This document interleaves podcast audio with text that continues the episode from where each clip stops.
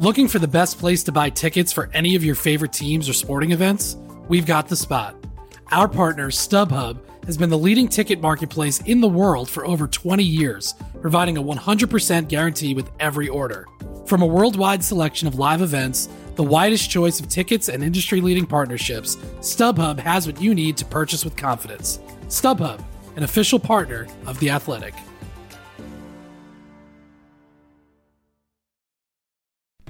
As you've probably heard by now, we've teamed up with BetMGM this season. We'll be using BetMGM lines to make all of our picks, and we'll have special offers for our listeners each week. If you haven't signed up for BetMGM yet, use bonus code The Athletic, and you'll get a one-year subscription to The Athletic, plus up to a $1,500 first bet offer on your first wager with BetMGM. Here's how it works.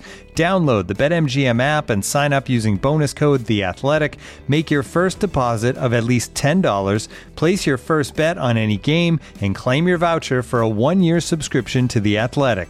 See BetMGM.com for terms. U.S. promotional offers not available in D.C., Mississippi, New York, Nevada, Ontario, or Puerto Rico. Gambling problem? Call 1 800 Gambler. Available in the U.S. Call 877 8 HOPE NY or text HOPE NY 467 369 in New York. Call 1 800 NEXT STEP in Arizona. 1 800 327 5050 in Massachusetts. 1 800 BETS OFF in Iowa. 1 800 270 7117 for confidential help in Michigan. 1 800 981 0023 in Puerto Rico. First bet offer for new customers only in partnership with Kansas Crossing Casino and Hotel. Don't forget, if you haven't signed up for BetMGM yet, use bonus code The Athletic, and you'll get a one-year subscription to The Athletic, plus up to a $1,500 first bet offer on your first wager.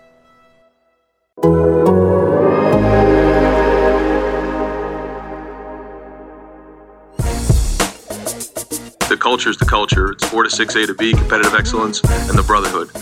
The plan to win uh, has never changed. So the culture here and the plan to win is always going to be here at Ohio State. Welcome back to another episode of 4 to 6 A and B, your Ohio State podcast on the athletic. Bill Landis with Ari Wasserman. And Ari, we have a schedule to talk about. I don't. I wasn't uh, totally confident we'd get to this point, but here we are on August 5th.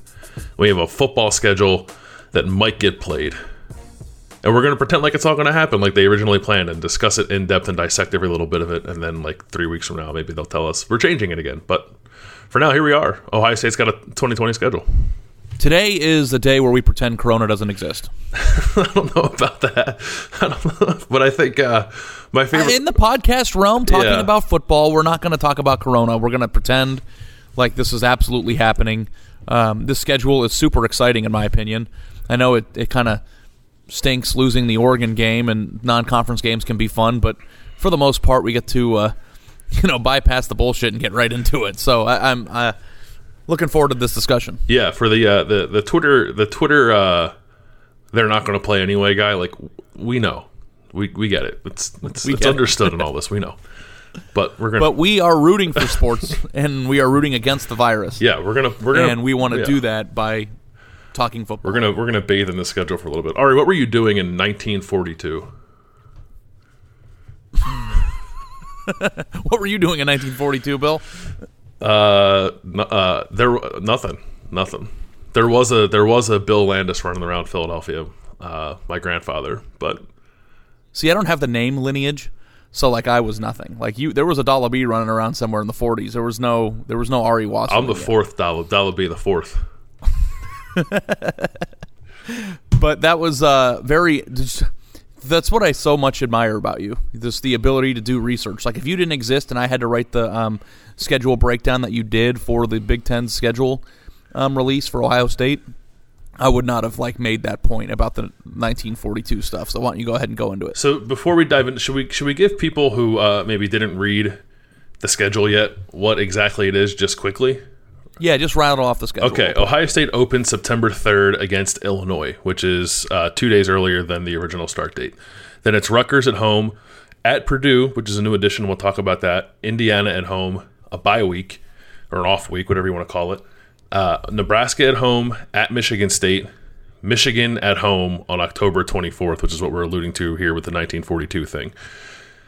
Uh, at Maryland, at Penn State, another off week, and then they close last game of the regular season against Iowa, and then there's an off week after that, and there's some stuff built in for the Big Ten championship. Like they gave themselves till December 19th, which is my birthday, to play the Big Ten championship in Indianapolis.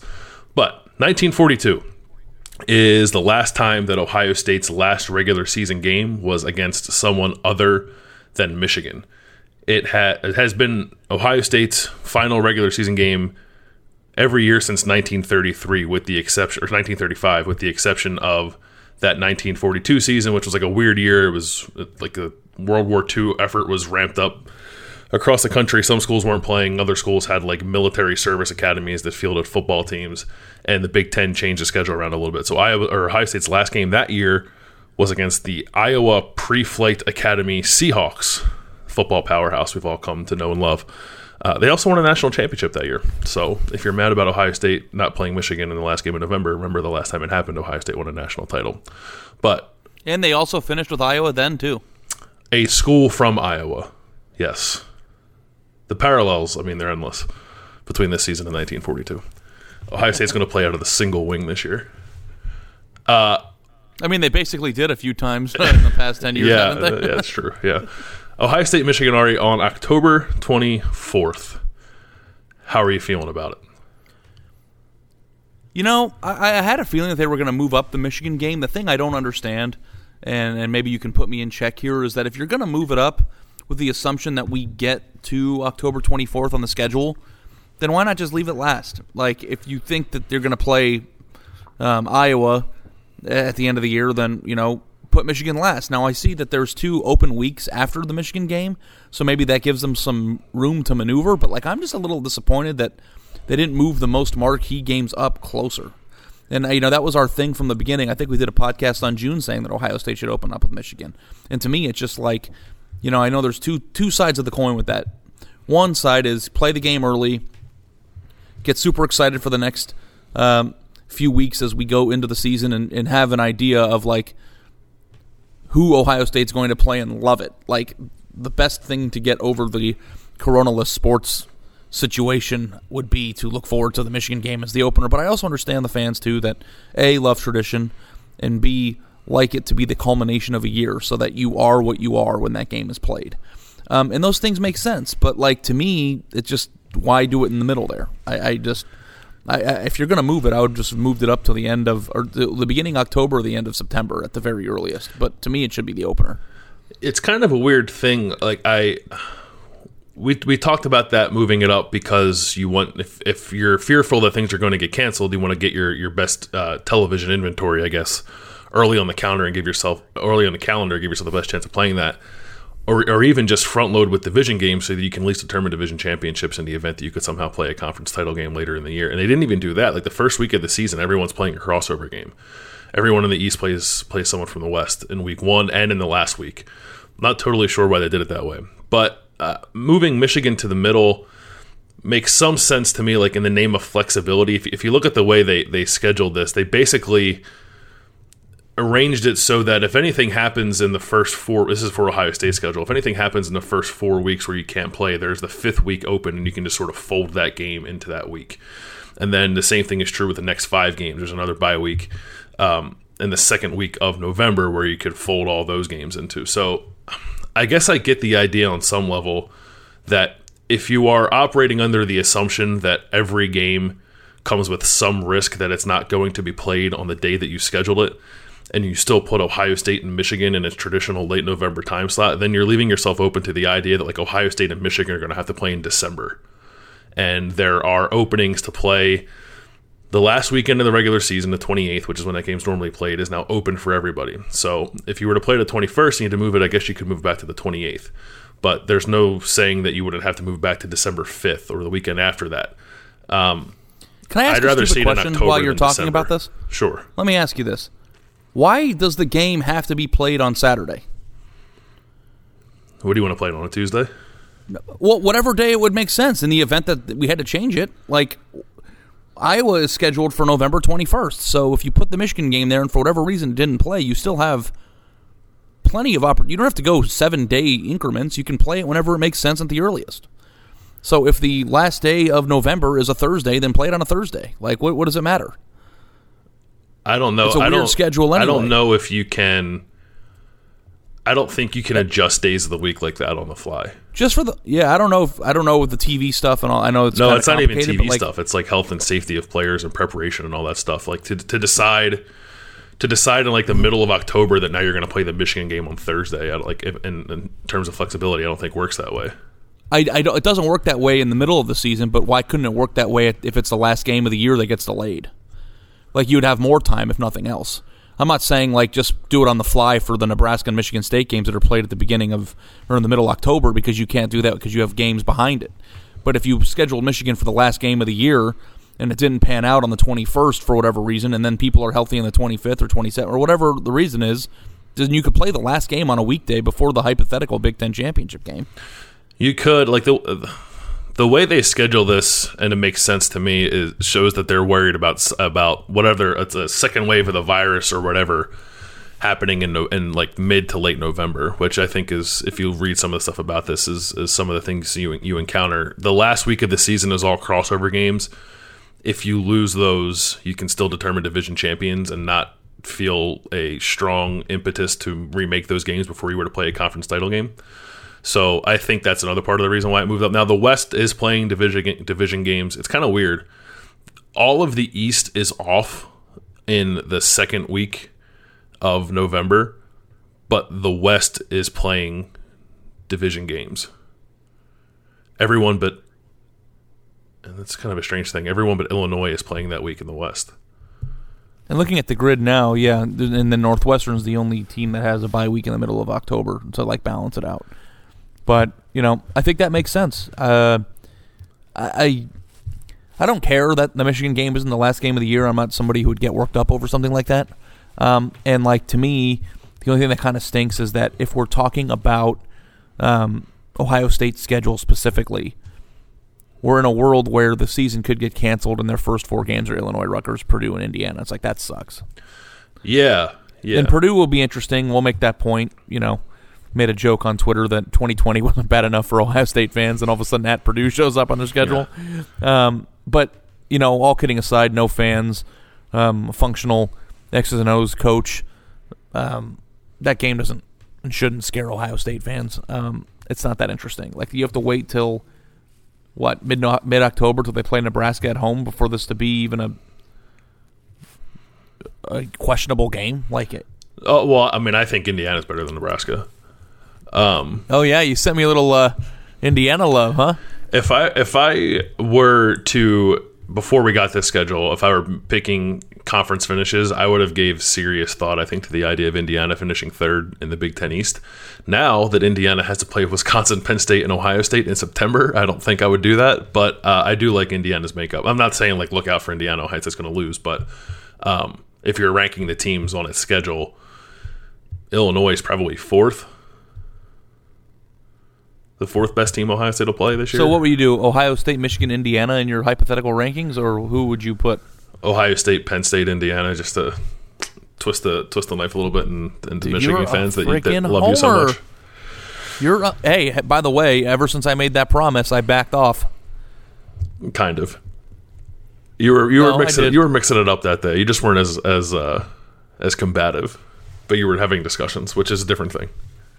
Yeah, no, I I told Bill that I'm no longer going to have Twitter meltdowns and freak out when people challenge me or disrespect me, and I'm going to try to like become even keel like he is. Um, and so far, it's been good. And I think part of the reason why is I've also made a vow to not talk about Michigan recruiting anymore, because if you don't, if well, Rocco Spindler's going to Notre Dame next week probably, so then we'll, we'll revisit it when that happens. But um, Speaking yeah, of uh, speaking of Michigan recruiting, did you see uh, that one kid they lost because he wore cleats in the kitchen, and then the uh, the other I kid did. they lost because Jim Harbaugh won't go visit the school that turns out the most talent that's within like ten miles of his college. Yeah, I, but that's like the none of my business stuff anymore. like I, I mean, the writing's on the wall. I mean, it's like it drives me crazy. People know what I think. I think Michigan could be better. I think they could recruit better, but for whatever reason, the fans um, don't agree with me. So uh, anyway, back to the schedule. Does this um, the the idea that Ohio State and Michigan are going to be playing basically in the middle of the year or closer to the middle of the year, obviously than normal. And what you said earlier about when when traditionally when you get to that game, we sort of know what these teams are.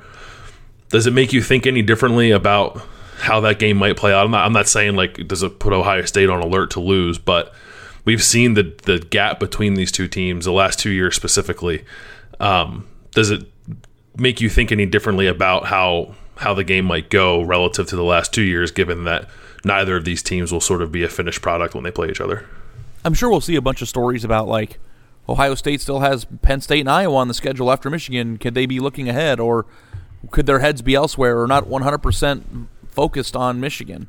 And it's just like ever since the Big Ten championship became a thing, like to me, it doesn't really change much. Like they've always had something bigger um, after Michigan in, in the Urban Meyer era and last year um, because the Big Ten championship was on the line in another game. So to me, I don't really think it changes all that much. I'm a very black and white person when it comes to this sort of thing, and Ohio State dwarfs Michigan with talent and has had their number in this game. And you know the fact that it's home, I don't know that that matters much without a crowd, but um, no, it really doesn't.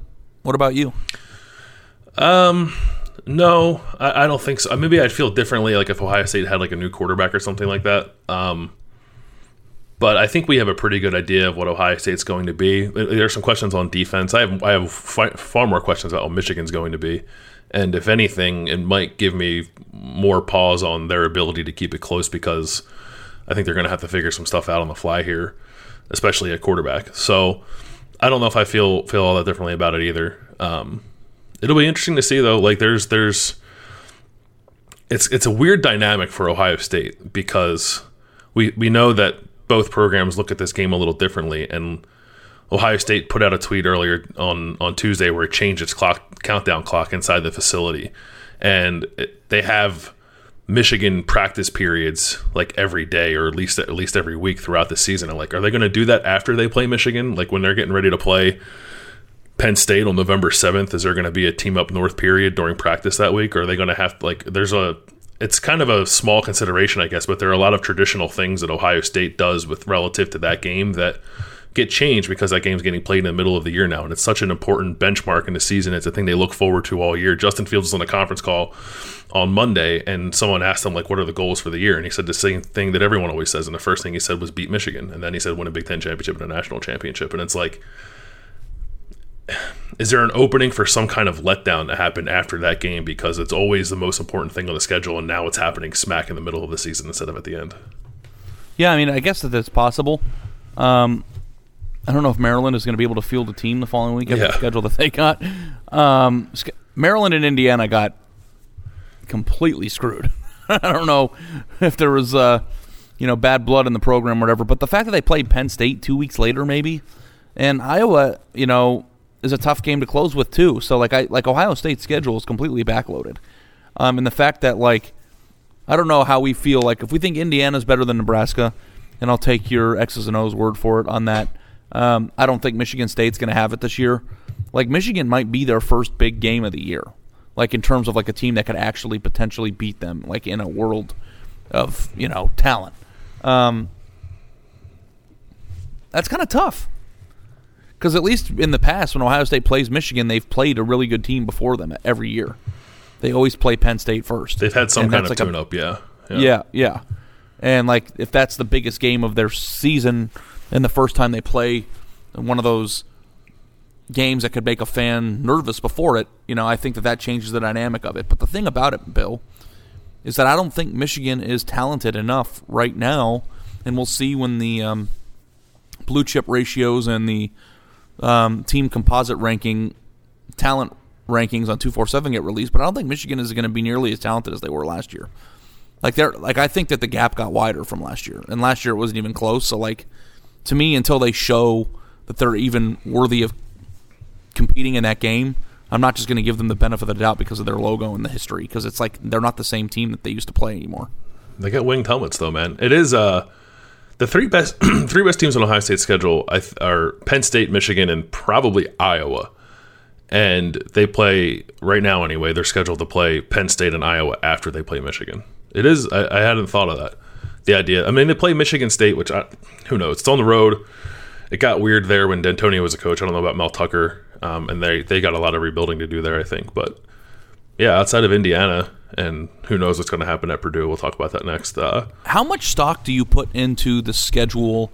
in terms of home and away if there are no fans? Do you think that the travel burden is like a big deal, or do you think it's just like this is when talent's going to matter the most? Uh, I think it might matter early because um, I don't know what travel is going to look like yet. Like, are guys going to bus if they're close enough? Are they going to fly in the same day and fly out and not stay in a hotel? Like, I think there will be some kind of acclimation period to new travel procedures that happen early in the season that might impact that. But like Ohio State's first road games at Illinois, so um, I think by the time it goes back on the road against Purdue, it won't be as weird. And by the middle of the season, I don't think it'll matter. If any, like it makes it, you go to Penn State with no fans. Like I did a thing with Audrey Snyder. We talked about the talent discrepancy between Ohio State and Penn State. And I said, if you're playing at Beaver Stadium with no fans, you might as well play at you know Southern Columbia High School where Julian Fleming went because it's about the same thing. There's just no, there's no atmosphere. It's about who's better. And Ohio State's better Yeah. than everyone. It'll be interesting to see um, busing because, like, if they like, could they bust to Rutgers in week two? No, I don't think they do that. Um, like produce four and a half that? hours. Purdue's, I've I've done it. Yeah, you can hit the uh, the PA Turnpike. Roy Rogers is nice in the middle. Get a nice. Oh my god, that fish sandwich! You know, I don't want to like betray anybody here, but that fish sandwich at Roy Rogers gets it done too. You know, I think that was McDonald's asking for its bucket hat hat back. uh, no, I don't think they'll bust to. Uh, I guess their farthest road game is Maryland, and that's like a seven hour drive. I don't think they wouldn't do that, but I think it's reasonable to bust to Purdue if you wanted to do that, or bust to Michigan State if you wanted to do that. Maybe not Penn State; it's kind of far too. Plus the mountains, and it's going to be in November. It's going to be freezing. Uh, let's talk about Purdue. Purdue gets added to the schedule. Ohio State. The one thing that it did avoid is it doesn't play Wisconsin. It doesn't play Minnesota. It plays Iowa, which probably top half of the the West, but it gets Iowa at home. It gets Nebraska at home, and then it gets Illinois and Purdue, which will probably be the teams that finish sixth and seventh in the Big Ten West. But Ohio State, and I like I knew this, but even like reading it, it still blew my mind. Ohio State is three and five at Ross-Ade Stadium since 2000. dude, the Boilers know how to Boiler Up, man. It's just a very bizarre stat, but It's a bizarre stat because uh, it's not just so much about um, the wins and losses. It's like how bizarre every single one of those seasons were and the teams that they were when they lost there.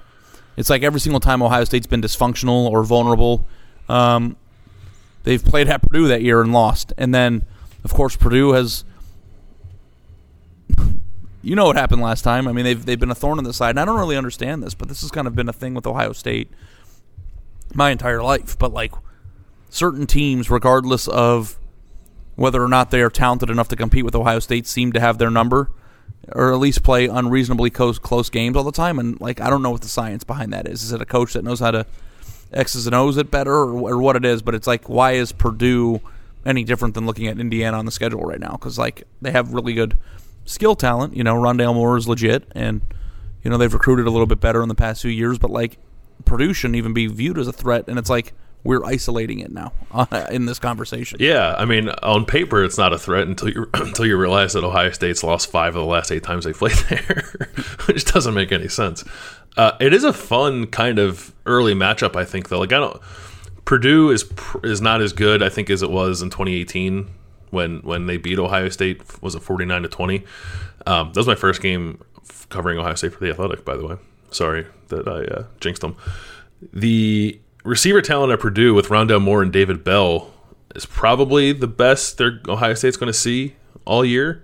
And it's the third game of the year, and Ohio State's got some not question marks, but new guys playing in the secondary, in addition to a scheme that we're not totally sure what kind of form it's going to take just yet. And I, I think we're at least uh, have the opportunity to learn a little bit about the back end of Ohio State's defense in that game against a couple of really good receivers in Rondale Moore and David Bell.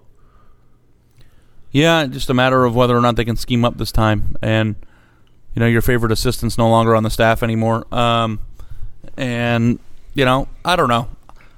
No fans. Past experience, maybe circled on the calendar. Very good X's and O's staff. Like I don't view this as any sort of threat. Will Ohio State attempt to cover Rondale Moore with a safety who's playing 15 yards off the line of scrimmage? Yes. I sincerely hope that's not the case. I'm surprised you used that. That uh, that was a funny um, defensive snapshot that you used against Maryland uh, a few years ago, and it's just like that defense just wasn't very good. You know, the players, and I don't the know what players happened were that year. fine, and, and some of them were Yeah. very good. It was just like the structure of it. It's like, what are we doing? Yeah, You're asking yourself to get torched by anybody with like decent speed, and that's what happened with Rondale Moore and Anthony McFarland, and they almost lost twice. yeah, yeah. And well, the Maryland game they basically did lose, and I don't know which game would have been a bigger upset. Like I feel like losing to Maryland that year would be, would have been worse than losing to Purdue. Yeah, yeah. Well, because it, it would have like it, I guess in a vacuum, uh, I don't know. They both would have been pretty bad, but to lose to Maryland, by giving up fifty something points on the back of They gave up 50 points at Maryland. yeah, yeah, and the guy on the two point. Well, at the end of the Purdue game, they just. just quit too. Yeah, That was bizarre. The fourth quarter of the Purdue game, like I've never, I don't think I've ever seen a team going through the motions more than Ohio State was in the fourth quarter of that Purdue game. yeah. We were walking down the stands to the press box, and we couldn't see the field, but um, I think Ohio State was already down by like 14 at that point, and they scored like Rondale Moore scored another touchdown. It didn't. We didn't see it because all we heard was roar as we were going down. Do you remember this? Yeah, And then I saw the replay later and was like, were they even trying to tackle him on that play? yeah, that was not, uh, yeah, certainly not Ohio State's best day. And I don't like, like I said, I don't think Purdue is quite built for that. And second, secondly, Ohio State is built better to contend against something like that. But I am excited. I, I if that game happens when it's supposed to happen, I'm glad after we get to watch Ohio State sleepwalk through Illinois and Rutgers in the first two games of the year that we might get to learn a little bit of something about how good at least Ohio State's secondary is when it plays Purdue. Or maybe Can't wait, Maybe Bill. they'll win fifty to nothing. I don't know. I think they're probably going to win 50 to nothing. The old Purdue Indiana double dip there at the end of September.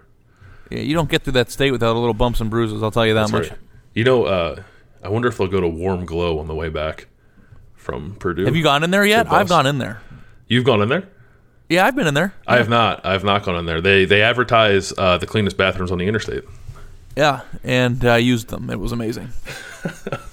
it's definitely like one of those places, and I don't know how you are. I think you and I are similar in this, but in the fall in Ohio, when the leaves are changing, and you know you're getting close to Thanksgiving, and things turn pumpkiny, and the you know weather starts getting into the brisk 50s.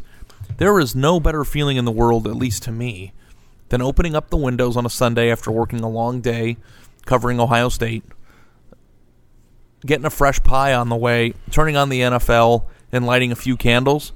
Like to me, that is like my version of heaven. And like maybe taking a, a little cat nap um, in the first quarter of the four o'clock games, you know, and because you're so pulverized from the carbohydrate overload. um, and Warm Glow, when you go in there, is like the store that sells that feeling because it's like very, very dude, I better get some candles in the mail after that. But like, it's a very like cozy fall feeling that, and you know, it's like I always like think about fall and where I'd want to be, and it's like warm glows the place. I think. Plus, they've got a great candle uh, fixture on the side of the highway. Yeah, it's at the building's a giant candle. It's great. Yeah, Um, there are um, I don't know, approximately a million stories about the Big Ten schedule on the Athletic. Uh, Nicole Auerbach has like an overview of the whole thing and the reasoning behind it. Some of the medical protocols, which we haven't touched on, but are obviously very important in this, how they're going to operate, um, including testing procedures and um, quarantine protocols and all that stuff. Uh, you can read that on the Athletic. There's a schedule, individual schedule breakdown for every team. Right for every team, we did one for every team every team. every team. Uh, also, there, if you are not subscribed to The Athletic and you want to read any of that, theathletic.com slash forward dash six will get you 40% off an annual subscription. And while um, shilling the place we work for, I will also ask that you please subscribe, rate, and review uh, this podcast wherever you find podcasts. A couple five star reviews on Apple Podcasts would be nice. We got a couple. We could use some more. It's always nice when you log on there and you see a fresh five star. Yeah, give us a five star and comment on Bill Landis's fresh haircut, so we know you heard me. They can't see it, but it, uh, you know, It's fresh. Looks pretty good. it's uh, the toughest fade in the Midwest. It is the toughest fate in the Midwest. All right. Uh, one more note, I think, on the schedule before we move on to some other stuff. And I'd always feel silly asking this because Ohio State's is so much better than basically everyone it plays. Is there any stretch in this schedule that gives you a little pause about maybe how difficult it might be to navigate it. I don't know if there was one originally. Like they were supposed to play Michigan State and Penn State on the road back to back in October in the original schedule, and all that got reworked. As you look at this now, like I, I don't know, the idea of Michigan State, Michigan, and Penn State in four weeks with no bye. They play Maryland in that stretch too. Like, does that do anything for you in terms of, of maybe being difficult for Ohio State? Yeah, yeah. I mean, the first half of the schedule is a joke, and you know I don't know what Michigan State's going to look like, but I think that Michigan State, Michigan, Maryland, Penn State, and Iowa is a tough stretch, and I think closing off closing out the season at Iowa with Michigan and Penn State already in the in the rear view, if they're fortunate enough to win those games, like Iowa might be like one of those sneaky tough games at the end of the year where you kind of feel like you're at the finish line, um, and it could maybe be a little bit tougher, but that game's at home. Um, you know, I don't know. The only games that would scare me are usually the individual games, and the individual games that always you know kind of pop up are the obvious ones. But you know, Penn State on the road with no fans um, is a talent contest, and you know, really, if we're taking fans out of the equation in all these places, it's always a talent con. I mean, I think Ohio State's going to go undefeated. Yeah, I think so too. I thought that before, and I am not changed my mind on that now. Um, this is happening as we're talking, and I, I don't want to jump into too many specifics, but I feel like it's worth noting. I think a lot of people saw the Big Ten or Pac-12 players sort of put out a, a, a, unified proposal to the league and, and, some of the demands they had if they were going to play. Uh, Big Ten players have done the same.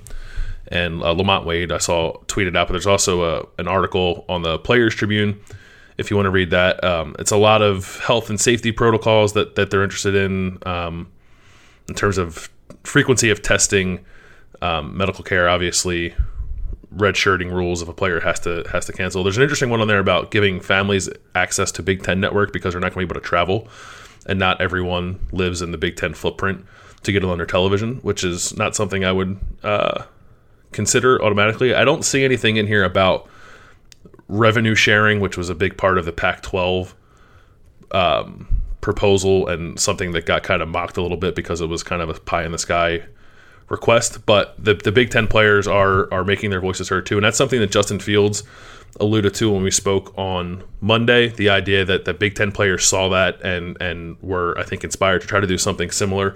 I think it's good. I like that these guys are, are making their voices heard. I, I've thought all along in all of this that while people like you and me argue about what's going to happen and what should happen, and administrators are making decisions, that the players' voices have been lost, and, and, their voices, I think, are most important because they're the ones putting their, their bodies on the line to, to potentially play a football season in the middle of a pandemic.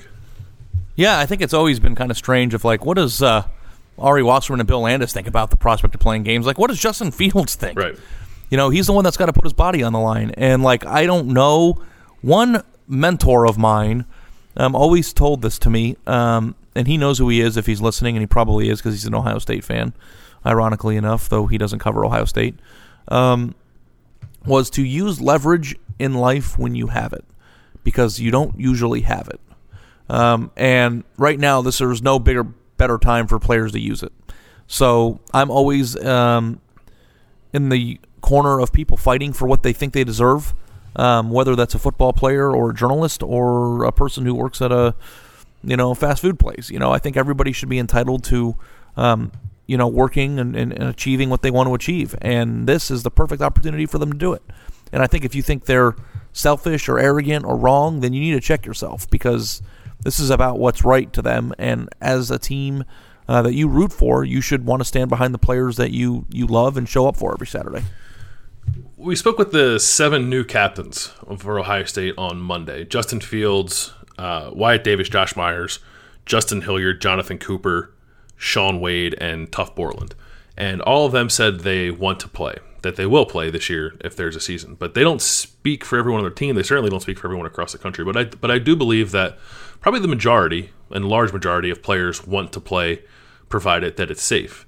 Um, and the idea that you would want some kind of say in what makes it safe uh, makes total sense to me. Like I, I feel like too often we dismiss these players as like, oh, they don't know what they're talking about. They probably know better than most of us what they're talking about. Like what who are you and I to say like what makes sense for a college football season? We're not doctors. One, um, two, we're, we're we love the sport. We watch it all the time. We write about it, but we're not experts on the day to day operations of what needs to happen for a football season to occur, and, and, these guys are. So I think I think we should listen to them, and, and, maybe some of their demands, if you want to call them that, might get dismissed as as being too ambitious. But I think it makes sense. That's like the thing when you're in labor negotiations, right? You shoot for the moon and as a starting point, and then hopefully you get most of what you want. Yeah, yeah. And it's just like we wouldn't want college football players telling us how to travel, you know, or how to, you know, operate in this time. And I don't want to tell them like what they think should be safe or how they feel about it. So, in in anything like really when it comes to like demands on safety, if they're the ones who are putting their bodies on the line and risking it, I think all those proposals should be met without any question. Like this is about safety and how they feel safe. If nothing else, um, if we're not talking even about compensation right now, I think the bare minimum that the Big Ten and every other Power Five conference or every conference in college football could do is make sure that their unpaid labor feels safe. And some of the things that are in this Big Ten players proposal um, are, are, one already happening or, or, happening on some level, um, and they seem reasonable. They all they all seem very reasonable to to implement in, in relatively short order. So um, I don't think it's anything crazy, but it does underscore the fact that like some of these guys aren't going to play. We've seen that uh, uh, in other leagues, and there's a report out that Micah Parsons of Penn State's not going to play this year. He's going to be probably a top ten draft pick, um, and I think that makes sense too. If you're if you're a guy who's going to get drafted, you want to protect yourself and not play, makes total sense to me. If you're a guy who's just not comfortable playing in a pandemic where they can take every measure they can think of to ensure your safety, but they can't guarantee it fully, and you're not comfortable with that, makes sense to me, especially when you're not getting paid to do it. Um, as of yet, it hasn't impacted Ohio State. That's not to say it won't, but I think the two guys that come front of mind when you think about that are Justin Fields and Shaun Wade, the two guys most likely to be first round picks. Justin Fields, a very high first round pick next spring. Both of them said right now they plan on playing. And I guess you take them at their word, but I, I will also say, and you and I were talking about this, Ari, like it makes sense to me if I'm in their shoes to feel very comfortable with what's happening at Ohio State. I think Ohio State's done a pretty good job of this. I know they had the postponed workouts for a bit, um, but that wasn't because of an outbreak. I think it was out of an abundance of caution. And otherwise, you have a lot of reasons to feel good about what Ohio State's done. They're getting tested twice a week. All those guys said they feel comfortable on the call on Monday, and I believe them. But that changes once students come back to campus. It gets just harder to manage that. And when you leave your facility to go play somebody else, and you have to trust that that other team is doing the same thing. And that becomes part of the decision making process. So I, I don't know. I'm not trying to get all doom and gloom, but I think it's important to remind people of the reality that perhaps when Ohio State hopefully opens its season on September 3rd against Illinois, that someone you're expecting to be part of this team might not play. I think that's fair. I mean, Micah Parsons um, from Penn State has already announced that he's opting out.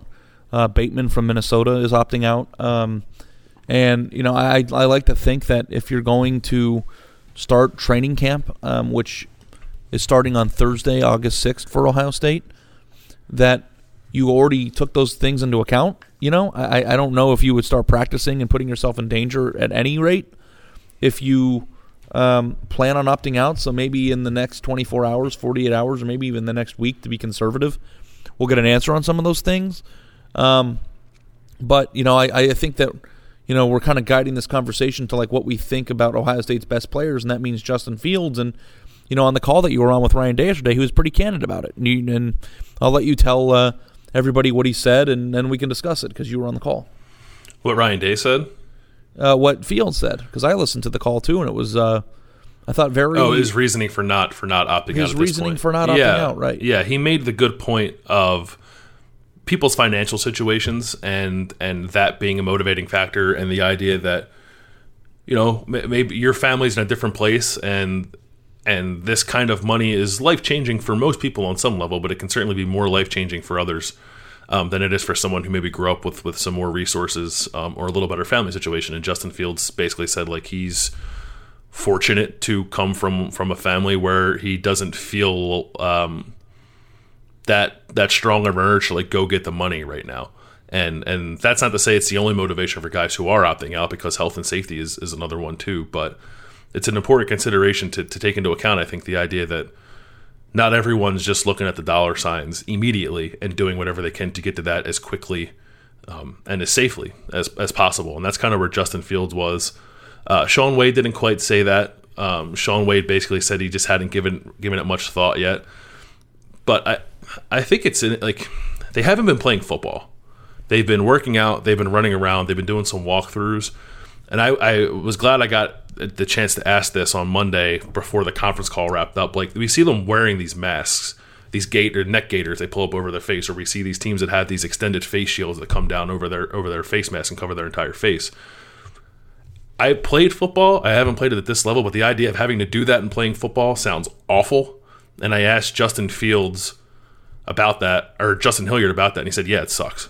And he said he doesn't know how they're going to be able to play football doing that. He said they'll do it if they have to, but like these are the things that they get on the field for camp, they put helmets on, they start running around actually playing football, and they realize how awful it is. Like that could be motivation for someone to decide they don't want to play. The idea of playing ten games with a mask on your face.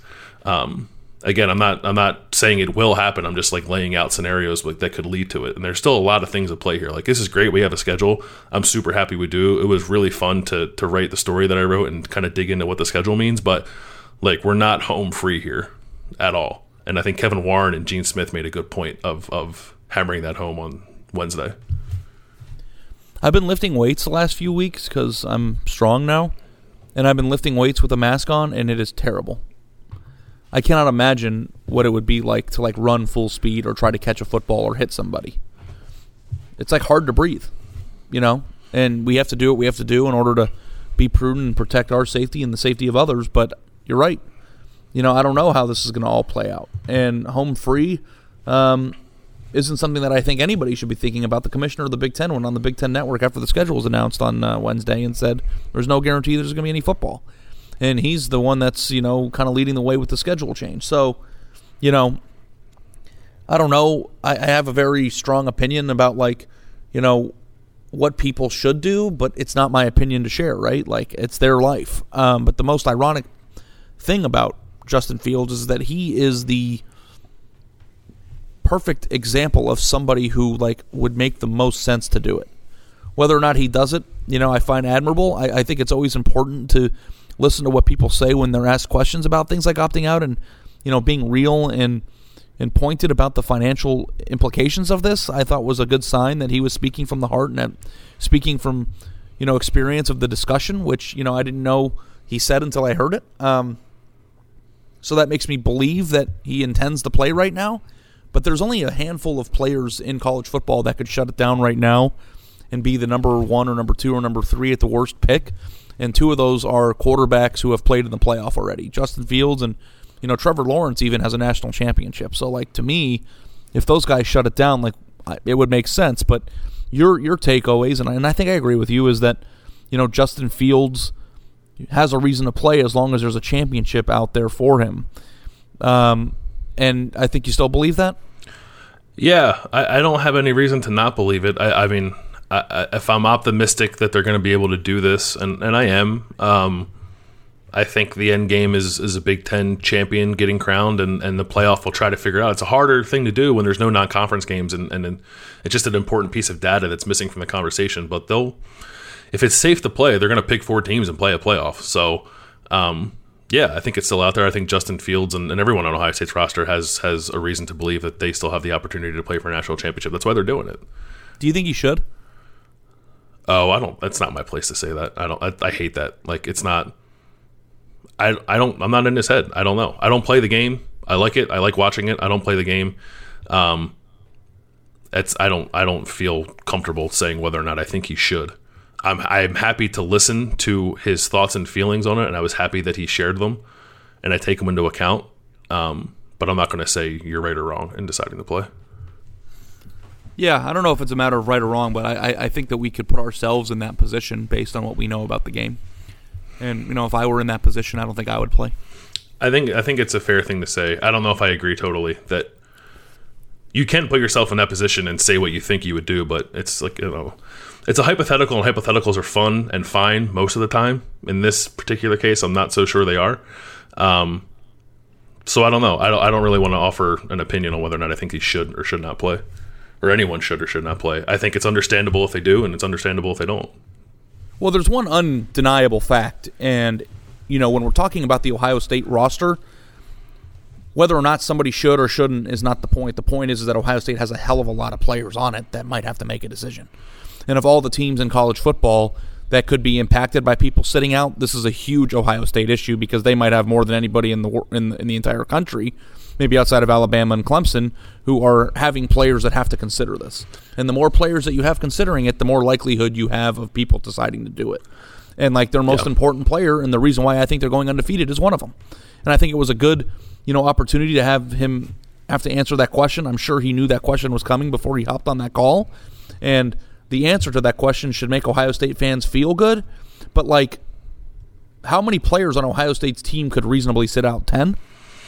Like Bruce Feldman did this um, survey story. Did you read that a few weeks ago? Um, where he surveyed people, and then I listened to about whether or not, or he surveyed coaches about whether they fear kids sitting out or not. And he said on the podcast he did with Stewart Mandel after that story that most colleges he surveyed think that they would have one or zero people making that decision, and that there was only two or three programs that would have eight or more having to make that decision. And Ohio State had to have been one of the three teams that had eight or more players making that decision. Yeah, I would think so. You just look at the guys who had the opportunity to be a first, second, or third round draft pick on the roster this year, and you get to that number pretty quickly. Fields, Wade, Davis, Myers, Olave, um, Trey Sermon, uh, even though he's new. There are a lot. I mean, yeah, you can you can get that number pretty quickly. I, I have thought all along that th- those numbers have been overblown a bit because, and I've said this before about the idea of like you you can decide like I'm just getting ready for the draft, but like that shit's expensive, and the the agents aren't going to float the bill for everybody. They'll float the bill for the top players that's what they always do, but they're not going to float the bill for everybody. And I think that gets taken into account too. Are you better off doing that and f- funding it yourself, or staying at your facility and training that way?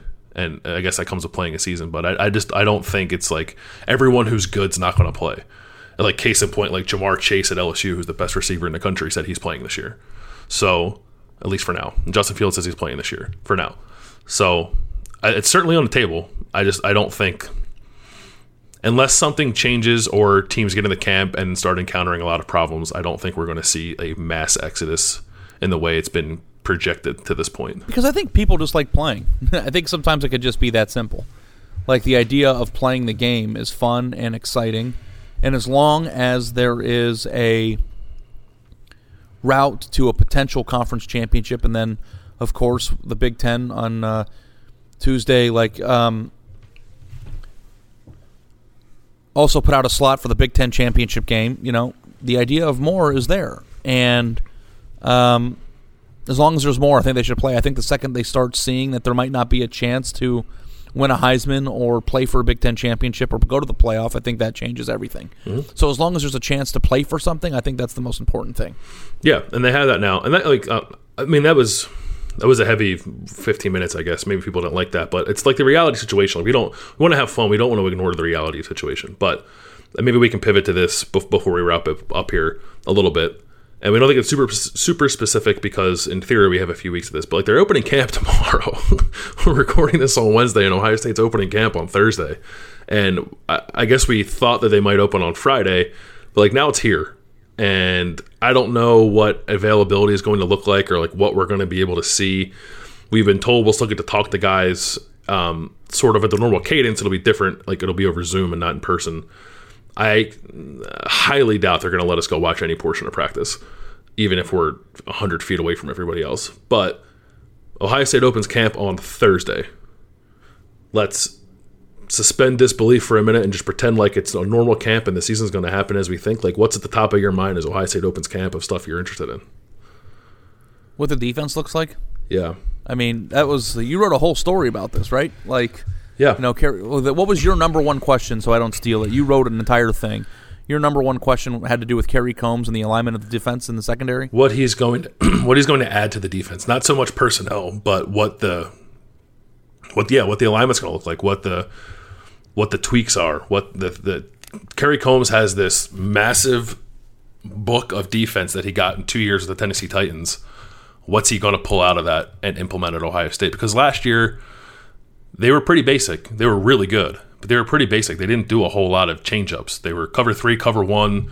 basically single high safety the entire time. They didn't blitz a ton because they had Chase Young, and maybe they'll end up in a similar reality, not totally similar, but in a place where they don't feel like they have to blitz a lot. But what if if they don't like what what are they pulling out of the bag to enhance Ohio State's defense this year?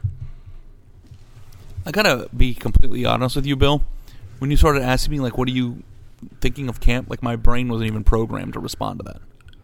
No, neither It's was been mine. so long Yeah. to even like like to even think about that sort of thing, and it's a fun question.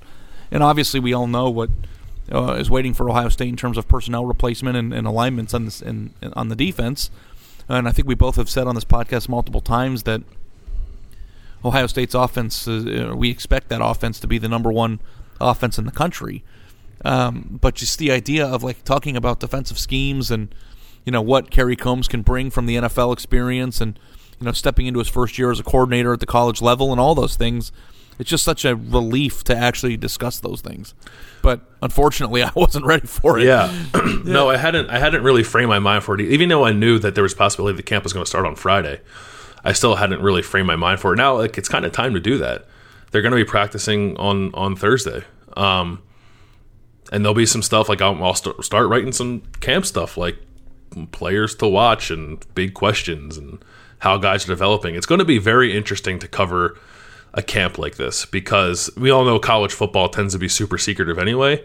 Now they have even more reason like to not let us in at all, which like it's not fine, but like I get it and whatever, it's part of the job. But the idea that we might really not have any idea whatsoever of what they're going to look like and who's playing where until they get on the field against Illinois on September 3rd, and that's kind of strange. because we have to explain, and I'm sure the most uh, seasoned Ohio State fans know this, but we were able to go watch, you know, five or six practices, which gave us, and especially people like Bill, who have got a height advantage um, and loves writing things down in a notebook, um, ability to take notes. Who's repping at what point in just regular drills? What alignments are they in? Which players are riding the bike because of injuries on the sideline? You know, like you see a lot of things in those 30 minute, 40 minute windows that we had that we're not going to get to see probably this year. So you can ask a bunch of questions, but it's just up to them to tell you what they want to tell you. and if somebody gets injured, we're not going to even know about it. Like I remember um, when Braxton Miller got hurt um, before the 2014 season, we were there to, weren't we there to like do something, a interview or something, and then they canceled it like while we were there? Yeah. like you know you learn and find out things just by the ability of being around the building and how many times have we seen somebody walking off the field with an injury shirt or you know whatever um, so it'll be very interesting to see how much detail we can glean about ohio state um, as they go through this i don't think it'll be a lot but also shit man we're like three weeks away or a month away from the season. Like we could go another month without knowing anything. Like how much fun?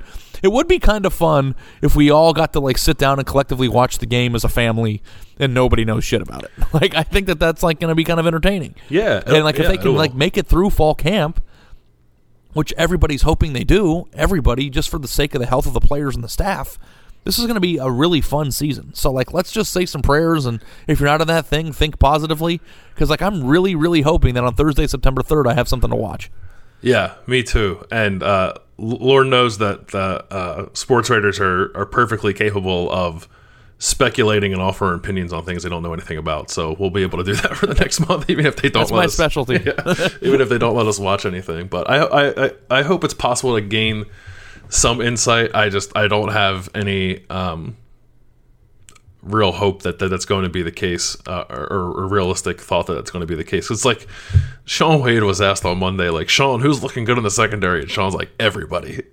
it's like okay, that's going to be the answer from every single person we talk to. Everyone looks awesome. yeah well maybe they do at ohio state i don't know Yeah, I mean, you're probably right more often than you're not, but it's just like, uh, yeah, we got four quarterbacks who could start tomorrow. I was like, do you really? they got three maybe Who's your running back rotation? Everyone. Oh, everybody everybody Josh Myers is like, we got four guys that can start at guard or tackle. I was like, do you? I guess. I guess. I guess we'll find out on September 3rd when you guys get out there. Yeah. I don't doubt you, but it'd be nice to see it with my own two eyes. But uh, Yeah, I mean that'd be a pretty insane depth. I mean, no, it's just I think that the problem with that is that players just don't want to single anybody out and forget anyone. Yeah, and they don't want to yeah. be like responsible for saying anything. I think it should be, you know, if this turns into a Zoom um, training camp, I think this should be an opportunity, or hopefully, coaches will take the opportunity to be a little bit more candid about things, you know, and to have real discussions and really dissect stuff that people want to know about. Because if they want to get on the call and like, I can't imagine what it'd be like covering Michigan right now. Like, maybe it's the same as it is when you're in person, but like trying to like get any information that you can on a Zoom call with Jim Harbaugh sounds like my uh, personal version of hell. But like, I just don't know. You know, hopefully, you know, and Ryan Day and the staff, I think, has been pretty good about being candid. But like, you know, getting out information that isn't harmful to the program, but also is important for fans who support and you know want to be a part of this to understand what's going on here. And you know, hopefully they'll they'll make that distinction. I was happy. We've we've done conference calls only to this point, but according to to the goat Jerry Emig, Ohio State Sports Information Director, uh, that will transition to Zoom. They have it set up now to be Zoom calls, and it's very different when you can see the person, even if it's virtually. Like even our podcasts, I feel like have been. Not, I don't know if they've been better, but they felt better because I can see your face. It's nice. Do you think it's just like a personal thing with you, like Maybe missing me? Maybe maybe that's it. But that's the No, plan it is. It's State definitely stuff. more um, able to you know read up on keys on uh, nonverbal communication and you know how people feel, and it's actually just even more comfortable. So like that that'll be good, and you know maybe you don't have to wear pants from you know at all Yeah. on these calls as long as you look good from the waist up. But like anything um, you know that you can get off these calls, I think will be interesting, and, and I'm looking forward to you know seeing how they go, and you know. It's just going to be a weird season, Bill It's gonna be very watching strange. these games on TV. I've only missed one game at Ohio State in ten years. Like I, I, I don't even know what it'll be like to watch it on TV. Yeah, and I'm not like I'm not. I don't. Sometimes media members get like hung up on bullshit. Like, what's the what's the lunch in the press box? Like, I don't care. I, and like, if we they say you can't travel, like we can't travel. It makes sense. I'll watch a game on TV. It's a better view anyway. Sometimes, um, yeah. but it's gonna be different. It's gonna be different. You anticipate traveling, Bill? no, no. Yeah, are you kidding me? There's like 85 people on the Ohio State team. No, bring- no, I know. they're gonna Well, maybe they could. the well, maybe they could uh, limit it to one person per publication. yeah, or do some kind of rotation or something. I don't Would know. you be pissed if they let me go instead of you? But only, that's the only thing that would piss me off. Only if it was you. They can send everybody else, Yeah. but if they send you and not me, I'd be pissed. Yeah. Yeah, rightfully so. Yeah. Um, I think that's it. I think we'll, uh, we'll wrap up there. Anything else you want to add? Ohio State's opening camp. We'll have coverage on the athletic, theathletic.com slash four dash six, gets you 40% off. We'll continue to cover everything. Like, we'll write about football stuff because they're getting ready to, to, to practice and play football, but obviously there's more going on too, and we'll, we'll keep you guys up to date on that. And um, Ari's doing his recruiting thing. Recruiting never stops, right, Ari? Recruiting never stops. Uh, if you want to read about, I, I get Ohio State stuff in there. The one I ran on Wednesday had another Ohio State angle to it. Um, maybe it's not new to Bill, but might be new to a lot of the people who are reading this for the first time. Um, about Gabe Powers and what it means to secure um, top 50 commitments two years before things get hectic in their recruitments. Um, but yeah, a lot of stuff going on, and you know, I, I think that the last thing that I'll say is like let's just all try to collectively uh, think positively and hope for the best because it's just you know you can taste it.